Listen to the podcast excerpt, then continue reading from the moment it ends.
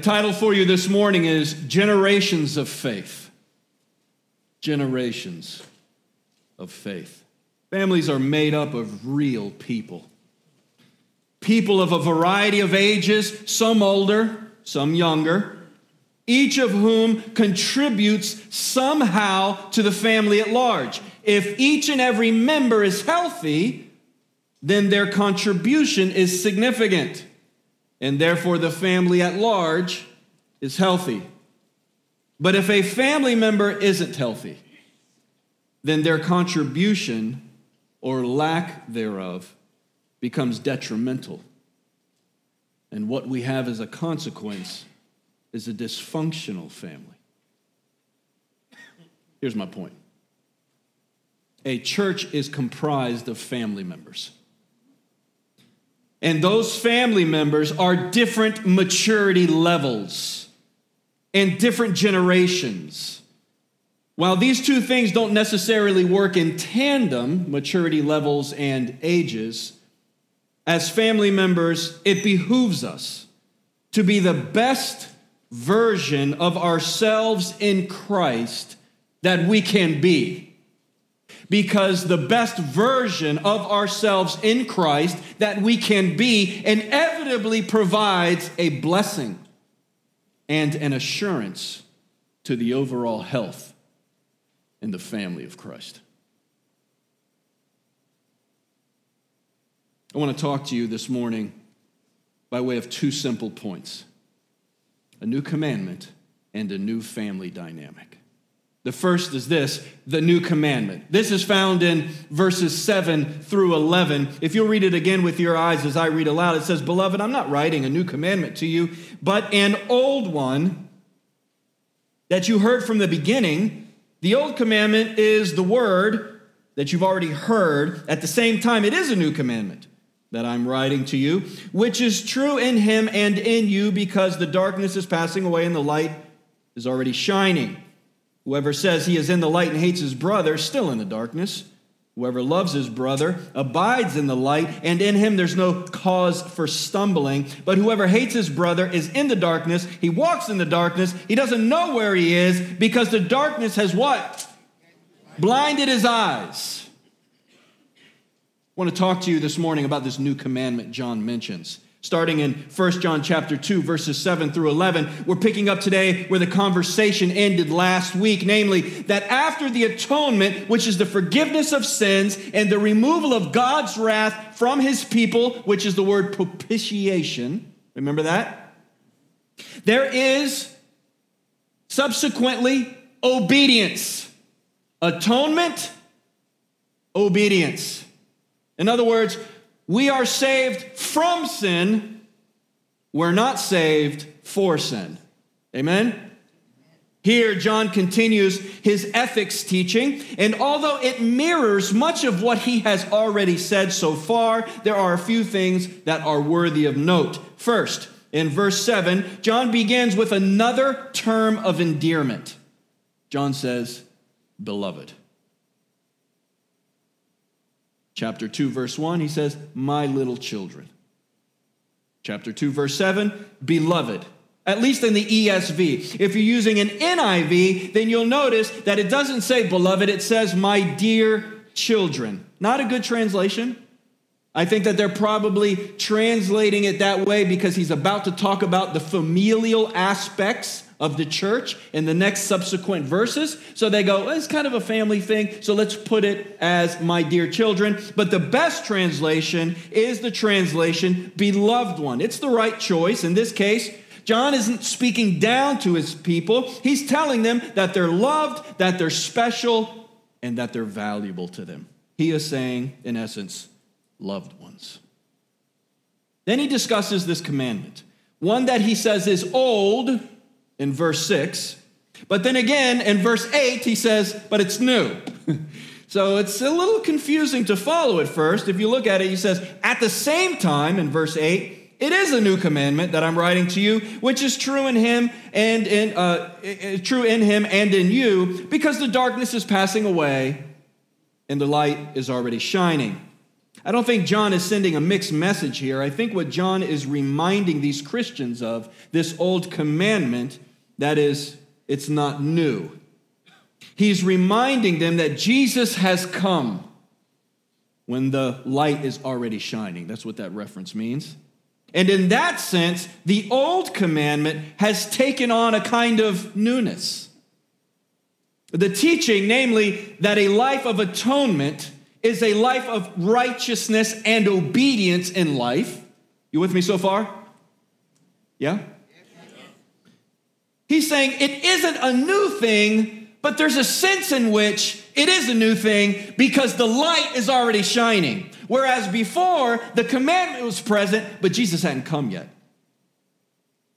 So it's an old commandment, but in a sense, it's a new one.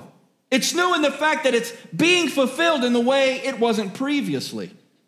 You and I, we may grow up hearing God's wisdom, but that wisdom really doesn't play a significant part in our life until our faith is placed in Jesus, right? Then all of a sudden, God's wisdom becomes fresh to us. I can't tell you how often people say later in their life, I remember the Lord is my shepherd and I shall not want, not because I was a Christian when I was growing up, but because my parents pounded it into me. Now, as a Christian, it means something to me. I think that's what John is saying. I think John is saying, I'm going to write to you something that was written a long time ago, but it's got kind of a new twist on it now because Jesus has come. The darkness has been held back at bay, and the light is already shining. Verse 9, John ties light and darkness together in regards to the love of the brotherhood. Whoever says he is in the light and hates his brother, well, that guy's still in darkness, John says. He continues, John does, to reintroduce the boundaries of Christian ethics and has been his style so far in the first chapter. He continues to do so by juxtaposing things truth, lie, light, guess what? Darkness. If we say one thing and do another, John is saying we're hypocrites and we're liars, and the truth is not in us. This is what John's established thus far. If we believe something, if we really believe it in our minds and in our souls, then that belief should be reflected in the life that we live. Leading us into our second point, the new family dynamic, is this brief discussion about loving one's brother. He says, Whoever says he is in the light and hates his brother is still in the darkness. Whoever loves his brother abides in the light, and in him there's no cause for stumbling. But whoever hates his brother, get this, is in the darkness, walks in the darkness, and doesn't even know where he's going because the darkness has blinded his eyes. There's an unawareness, an ignorance that comes from living in the dark. Those who are in the dark cannot see the fact that they're overcome by it. They think that they can see, but they can't. The darkness has polluted and adjusted everything for them. Jesus himself once said that men love darkness rather than light because their deeds are evil. So they recoil and they hide in the darkness. Darkness isn't simply something that our poor decisions lands us into. Darkness is something that, once we find ourselves in it, does not easily let us go.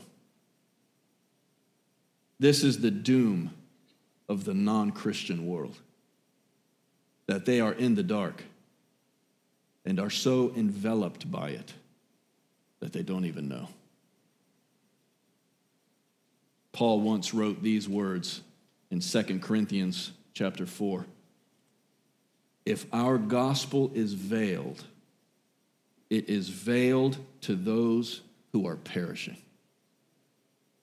In their case, the God of this world has blinded the minds of unbelievers to keep them from seeing the light of the gospel of the glory of Christ, who is the image of God. Sometimes, friends, we come into contact with people and we share things with them gospel truth, biblical truth, and they go, Oh, that's ridiculous. I don't want to believe it. It's because they're in the dark. You uh, say it's kind of rude, and it doesn't matter whether it's rude or not. This is biblical truth. Biblical truth is not that there are shadows, church. You're either in the light or you're in the dark. You're either in the dark or you're in the light. Now, if you're in the light, John is saying you can't say you're in the light but live in the dark. That doesn't jive.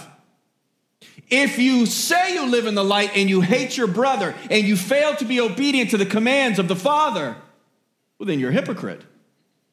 People who say they are in the light demonstrate that fact by living in the light. And part of living in the light is having a love for your family.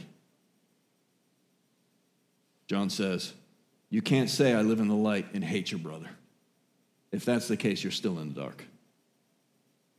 There's a lot of hate going around these days. I don't know if you've noticed.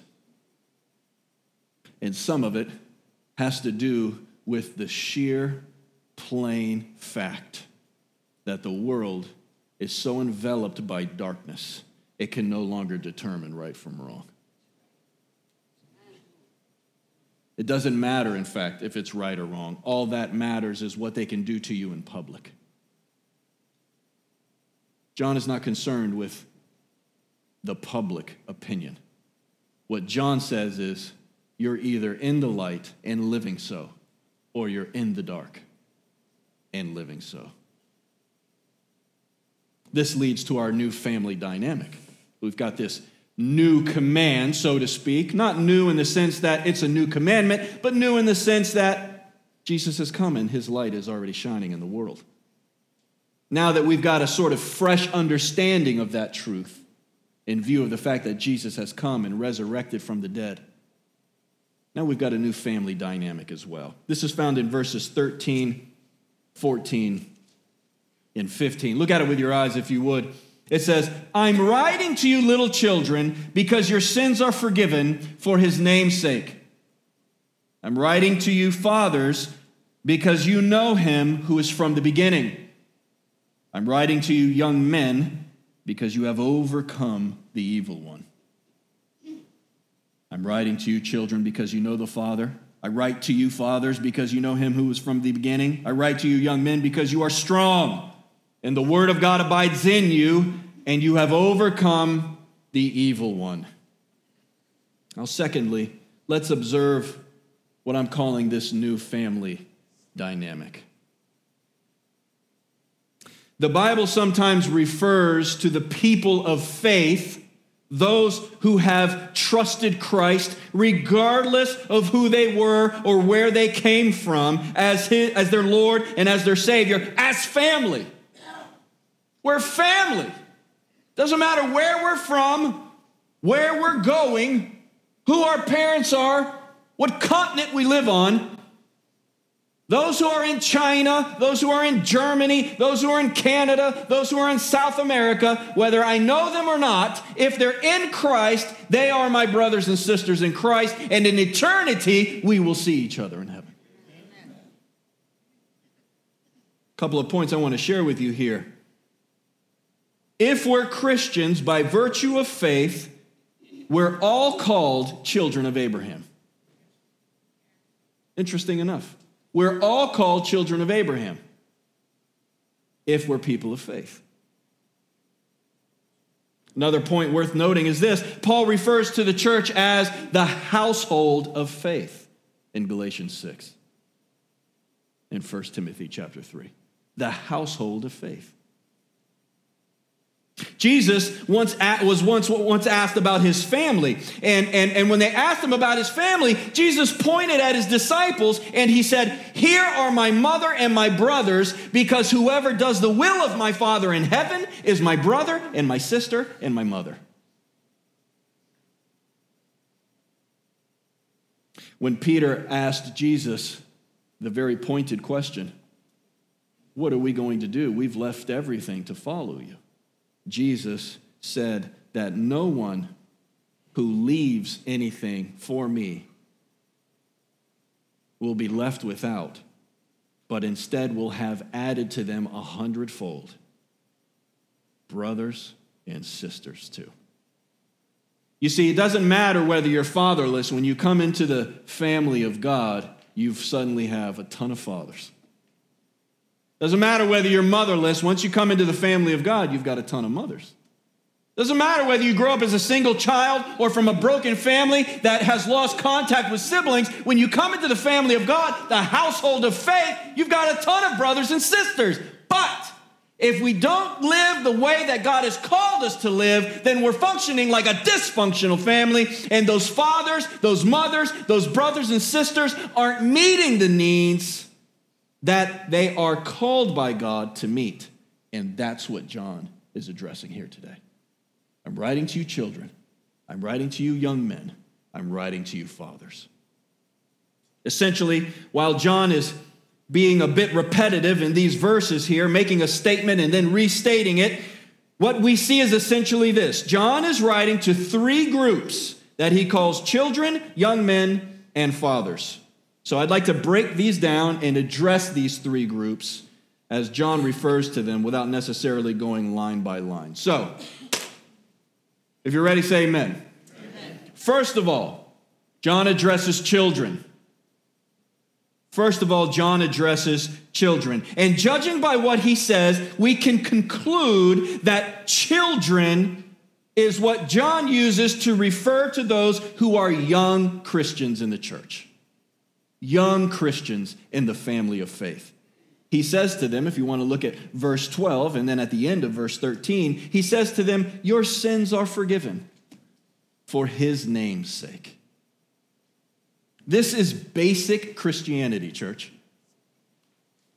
He's saying to them, I write to you, children, because your sins are forgiven for his name's sake. This is basic Christianity, the forgiveness of sins. And what's more, this is in the perfect tense, which means that John is saying that they have been forgiven, but the forgiveness that was given to them remains forever. At the end of verse 13, John adds that the children are not only forgiven, but that they know the Father. And why wouldn't they? These children are His. Amen? Newborn Christians should know two things.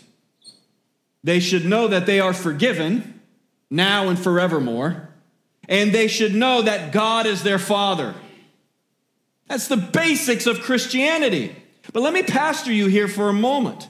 If you find yourself being one of these children in the faith, one of these young people in the faith, don't assume that you'll be like the great Christians that you hear about in the Bible or elsewhere if you're not willing to invest what they invested to achieve their strength and maturity. No one trips and falls into greatness, church. Greatness and success in every aspect of life, including Christianity, greatness and success are achieved, not received. And they're achieved through the regular accomplishment of small things. If you want to grow in your faith, and you should, if you want to mature in your relationship with God, and you should, then do small things well regularly. You don't need to memorize Berkhof's systematic theology. You don't need to wear holes in your jeans because you pray so much. But what you do need to do is read your Bible consistently. What you do need to do, young people in the faith, is pray regularly. If you're praying regularly, if you're reading your Bible regularly, you're doing what you need to do. What you do need to do is come to church regularly. Young Christians, listen to me. What you need to do is do the small things well regularly. But secondly, John addresses young men. Secondly, John addresses young men. I think the Good News Bible has it, has it right when he translates it young people. Young people. John isn't specifically referring to young men, he's referring generically to everyone, as if we would sometimes say, Listen, guys, we're not speaking specifically to guys, we're speaking to everyone.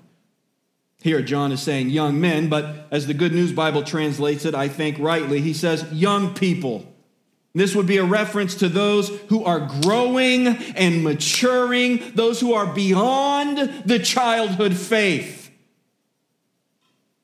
He says to them, if you want to look at the text, he says, You have overcome the evil one. And then in verse 14, he says, You are strong, the word of God abides in you, and you have overcome the evil one. A couple of things stand out immediately when young people are compared to the children in the faith. For one, the children haven't overcome anything yet, right? We don't get any indication that these children in the faith have overcome anything. They're forgiven, and God is their father. But now, with this young group, these young people, there's a little more experience, a little more maturity. They have fought and won some battles. They're working hard to pass mile markers of faith on their journey with Jesus. They're scratching and they're clawing for their spiritual progress. I want to stop here for a moment and speak to you, young people in the faith. When it comes to your spiritual life, say amen if you're listening, you got to show up. You got to show up and you got to put the work in. You have to exercise your faith. There are those who are hoping for your failure. The enemy is prowling around, he's rooting for your failure. But for some of you, he's barely even in the equation because you've already been made spiritually powerless for Christ by your video games and your cell phones and the pornography on your laptops. You're distracted, you're depressed, and you're disinterested, but you can't figure out why you're a wimp for Christ. Oh, you want to lift weights, but you never want to show up to God's gym. You want to say you've achieved something, but you don't want to walk. That you've gotten somewhere, but you don't want to hike. What John is saying is that these young people, they've beaten the devil, man. They've overcome the evil one. The word of God abides in them. That means they know the word. These are not children. Now I lay me down to sleep. I pray the Lord my soul to keep. No, they know how to pray. They know their Bible and they've been in battles against darkness. And what's more, they've won. They've been successful. So many things for some of you have your attention that God never has your attention. So many things are monopolizing your energy that you have no energy left for God. You're always tired. You're always busy. I'll just tell you plainly you're just acting like a punk. You want somebody to scratch your back and make you feel better, better about your laziness, your discontentment? This ain't the place. The scripture says you must wrestle. The scripture says you must fight. The scripture says, Paul uses the word agonizomai. You've got to agonize. You got to press. You got to work. If you lay down and play dead, not only are you not pushing back the darkness, but you're not even in the game. We're back to this issue, guys, of trying to find comfort everywhere all the time. If you want to be in this generation of spirituality, you got to do some things. I'm going to rattle it off for you. You can write them down if you're interested. If you feel lazy, tired, disinterested, you're still a child. You don't have to write down these things. It's entirely up to you. You are who you are. God knows. Number one, prioritize your faith. Growing people grow because they prioritize their growth. Growing people grow because they prioritize their growth. It takes precedence over everything else. Number two, if you want to grow, if you want to be in this department, this category, reading the Bible needs to become studying the Bible. Reading the Bible needs to become studying the Bible. Reading the Bible is great. That's what the children do. We got kids right here every single Wednesday night memorize Bible verses. Next Wednesday comes, they memorize another Bible verse. That's not going to get you where you need to go. That's not, that's not going to get you through your marital problems. That's not going to get you through your parental problems. That's not going to get you through your battle with sin. Memorizing scripture is absolutely important. It's an ingredient of spiritual growth. But you've got to get from that point where you just memorize a verse or just know John 3:16 to spending time in the word. Reading has to become studying. Next, you've got to go from praying in general and for only your needs to praying specifics and praying intercessory prayers. In other words, when you go into prayer, it's good that you pray, Father, I have this need, this sickness, this ailment. I need to meet this bill. Heal me of this. Provide me peace, etc. etc. All that. There's nothing wrong with praying to God about your issues. Nothing wrong at all. But you know that's what children do. Children are only ever concerned with their own issues. If that's your prayer life, you're a child.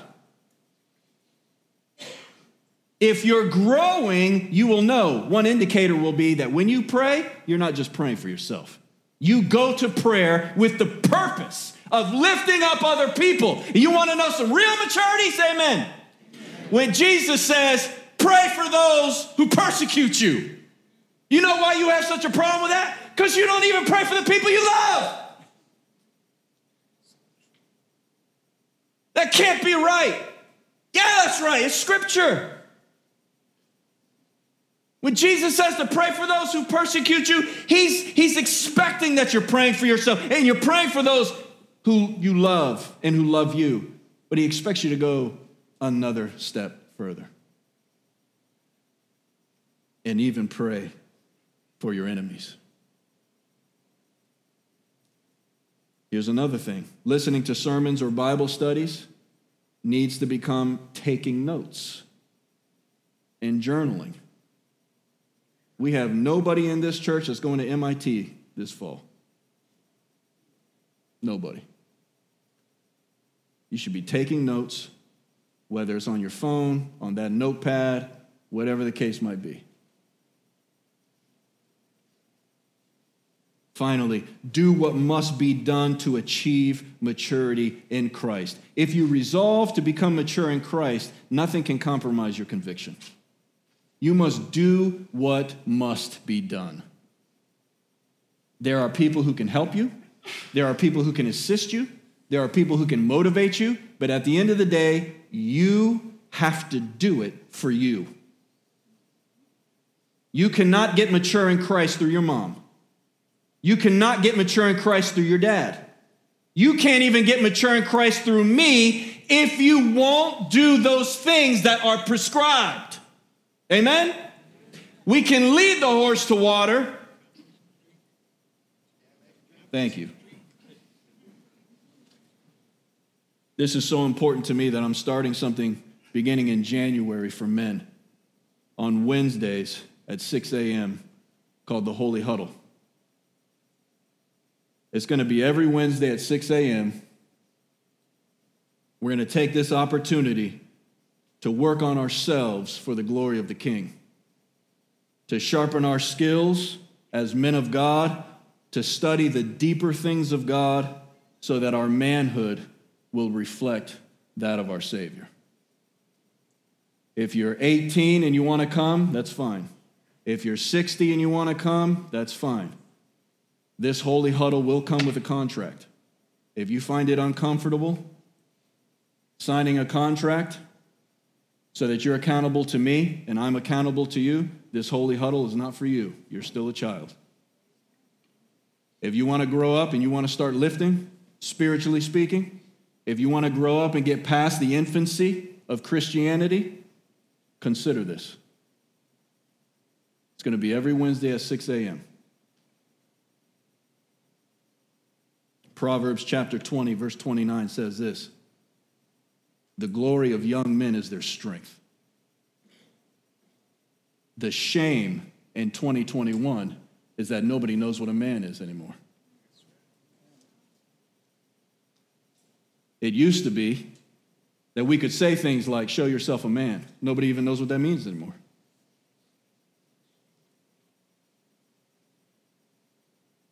But the same is true of women or young ladies. Act like a lady. Well, what does that mean? I mean, if you turn on Netflix you look at Instagram, acting like a lady means softcore porn.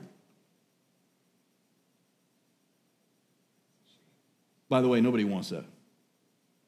I'll just speak to you. I'm a father of daughters, and there's plenty of women in my church. I'm a man. Let me just tell you, nobody wants that from you.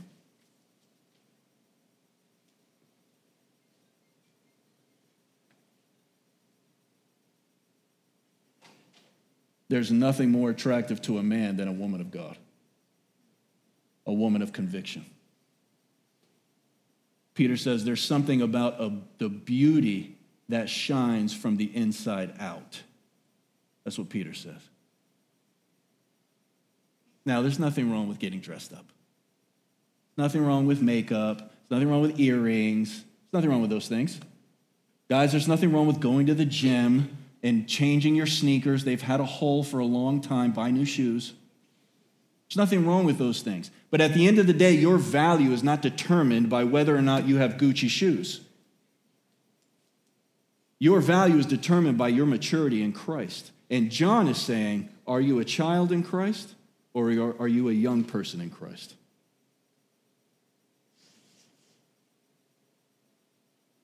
I believe that for the majority of people who find themselves here in this position, this season of strength, one of the greatest challenges is that it's lonely. There aren't a lot of Christians, man, who are ready to throw down for the Lord and fight the fights that need to be fought.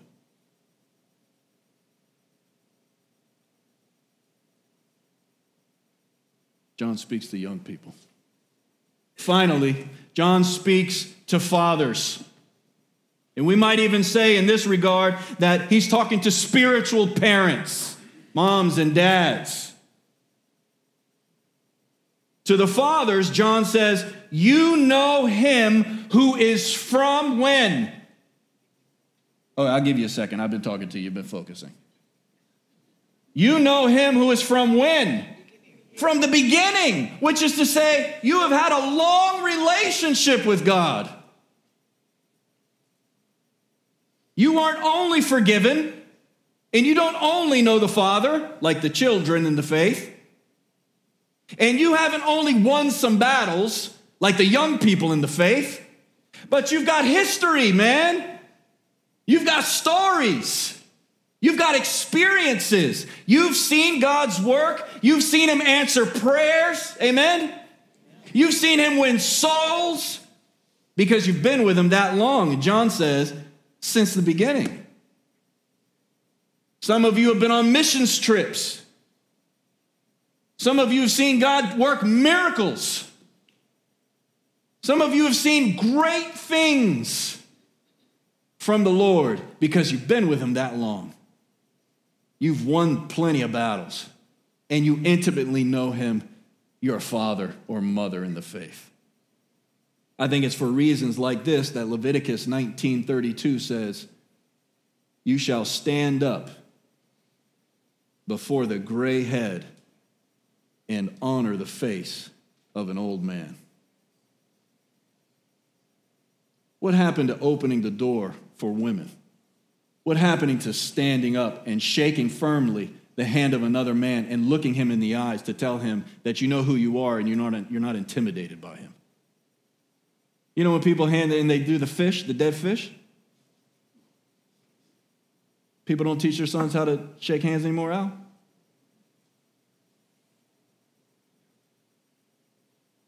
But ladies, same thing. How you present yourself matters. Do you present yourself like someone who is lacking confidence, or do you present yourself like somebody who knows who they are and is not intimidated by the person they're meeting? Leviticus 19:32 is teaching us we should show respect where respect is due, and respect is due to our spiritual parents. This church in 2021 is where it is because in 1957, and then 20 years after that, and 20 years after that, and 20 years after that, people held it together. And I can tell you something because I'm a college professor and I work with 20 year olds all the time. It wasn't held together by the 20 year olds. The 20 year olds can't hold themselves together.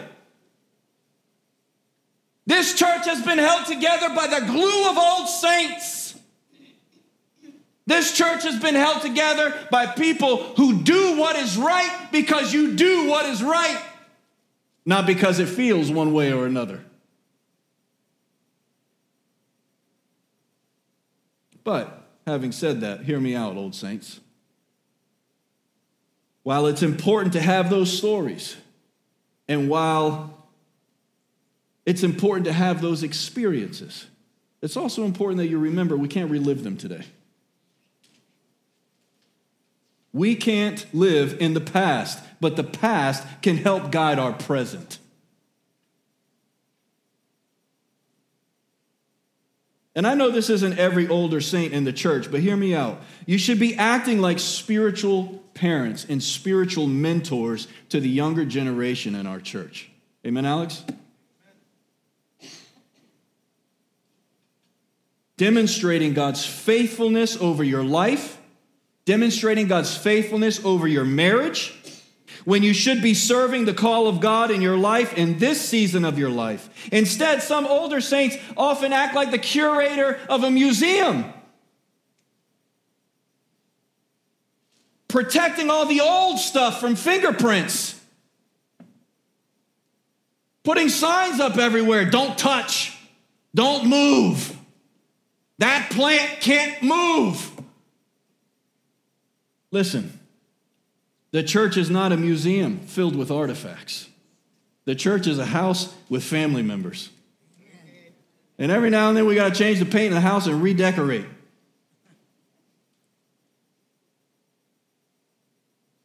We need your experience, older saints. We need your experience. We need your faith as an example to the next generations. We need those young people to hear acceptance and affirmation from you. Every now and then, when you're walking by a young person, you need to bump them a little bit. You know what I mean? I know guys know it. I mean, we beat, our, beat each other half to death, right? We see each other, we're like, what's up, man? What's up? Young people need that stuff. They may or may not be getting it from their fathers. They may or may not be getting it from other men in their family. But when young men come in my church, they better get it. I want young men in my church knowing that they're loved and appreciated as young men. And I want young ladies who walk into this church to know that they're loved and appreciated as young ladies in this church. I want them to know that they don't have to look a certain way or sound a certain way to be loved, to be accepted.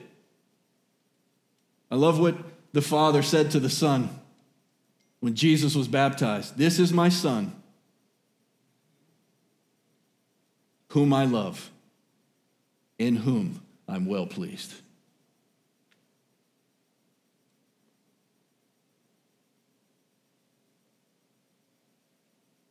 At this point, I hope that you've recognized the fact that John isn't referring to actual age groups. What he's referring to is spiritual maturity, not physical maturity. There may be some older people who are just children in the faith, and that's fine.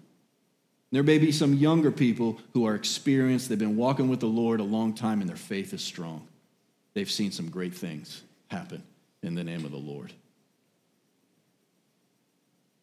The important thing is that we honestly assess where we are and we ask Jesus, not where do we go from here, but where do we grow from here?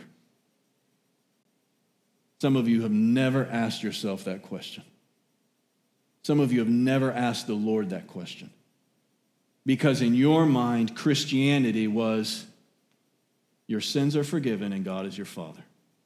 And that's true for the children in the faith. But if you want to grow and mature, which is God's will for you, and you want to have the experiences, you've got to put in the work. And after you've been with the Lord for years and you've had these experiences, you become a spiritual mentor. You become someone who is looked up to in the family of Christ as a spiritual parent. And that is an awesome privilege. Because I'm telling you, there's young people coming up and they're getting married, and that honeymoon is wearing off. And they're going to need a brother or sister in Christ who is farther down the road than they are to put their hand on their shoulder and say, Don't quit. I've been there. Let me pray for you. Let me give you advice. Let me give you scriptural counsel. Let me encourage you. We can't do that. There's some guys who are in the young people department who are fighting good fights. They need the encouragement from us who have won battles from those of us who have seen the Lord deliver us from sin and from difficulty and challenge. They need to hear that encouragement, man. Every Sunday you elect not to attend church is a Sunday you reflect your unpreparedness to be a spiritual mentor. Every time something else takes the priority of what ought to be locked in in your spiritual life, you're showing a shift in priority and you're passing that down to the younger generations. Can we count on you, spiritual parents? That's the question. Can we count on you? And for those of you who are in the fight, those of you who are in that stage, don't quit.